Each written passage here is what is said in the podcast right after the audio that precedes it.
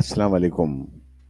اس pod cost کے ساتھ میں ہوں آپ کا میزبان سہیل امتسال صدیقی۔ پیبلو نیروزا کو انیس سو اکہتر میں ادب کا نوبل پرائز ملا۔ پانچ سال بعد امریکی ماہر اقتصادیات ملٹن فریڈ مین کو نوبل پرائز دیا گیا۔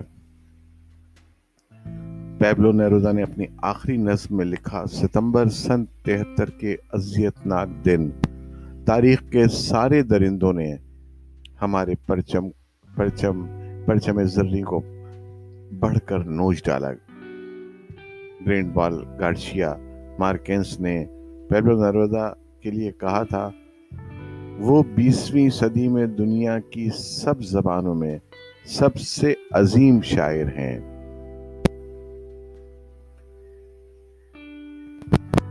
تم دھیرے دھیرے مرنے لگتے ہو۔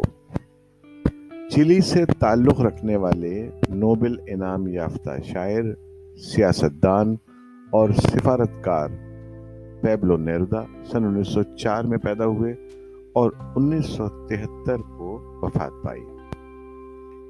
ان کی ایک اسپینش پوئٹری ہے، نظم ہے، جس کا اردو ترجمہ ہے۔ دھیرے دھیرے مرنے لگتے ہو۔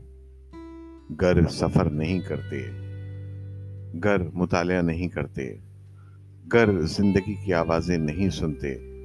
گر خود کو نہیں سراہتے۔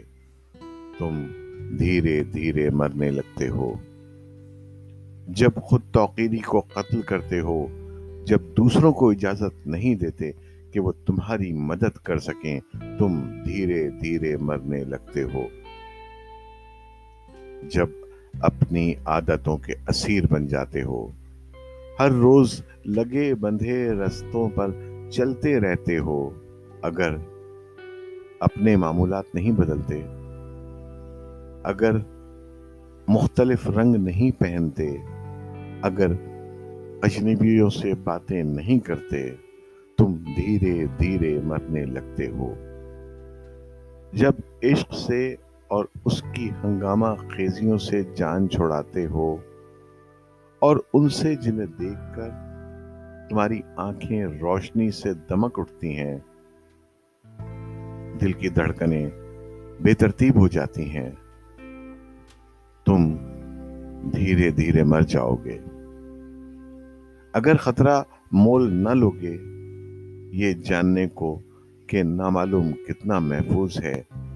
اگر خوابوں کی تلاش میں نہ نکلو گے، زندگی میں کم سے کم ایک بار منطق سے نہ بھاگو گے۔ خود کو قطرہ قطرہ مرنے نہ دینا، خوش رہنا نہ بھولنا۔ میرے وطن کے محنت کشوں انہوں نے، ان کا کہنا یہ تھا کہ پیبلو نیروزا کی بات کر رہا ہوں کہ میرے وطن کے محنت کشوں مجھے چلی پر اور اس کی تقدیر پر یقین ہے۔ یہ جانتے ہوئے آگے بڑھو کہ دیر سے نہیں، بلکہ جلد ہی وہ عظیم راہیں سامنے آئیں گی، جہاں آزاد لوگ آگے بڑھ کر ایک بہتر معاشرہ تعمیر کریں گے۔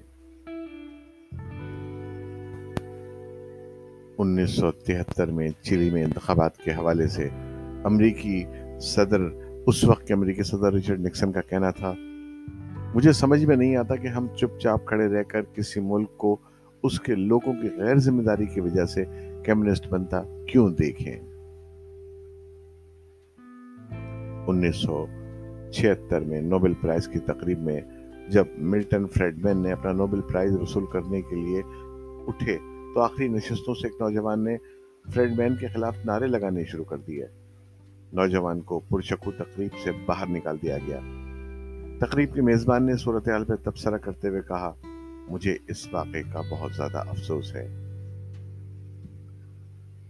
یہ کہانی ہے پیبلو نیرودا کی۔ چلی کے پیبلو نیرودا، جو اب ہمیں نہیں ہے۔ لیکن گیبریل گارشیا مارکیز نے پیبلو نیرودا کے لیے کہا تھا وہ بیسویں صدی میں دنیا کی سب زبانوں میں، سب زبانوں میں سے عظیم شاعر ہیں۔ اس کے ساتھ ہی مجھے اس پوڈ کاسٹ سے اجازت دیجیے اگلے کسی اور پوڈ کاسٹ کے ساتھ انشاءاللہ حاضر ہوں گا۔ اللہ حافظ و ناصر۔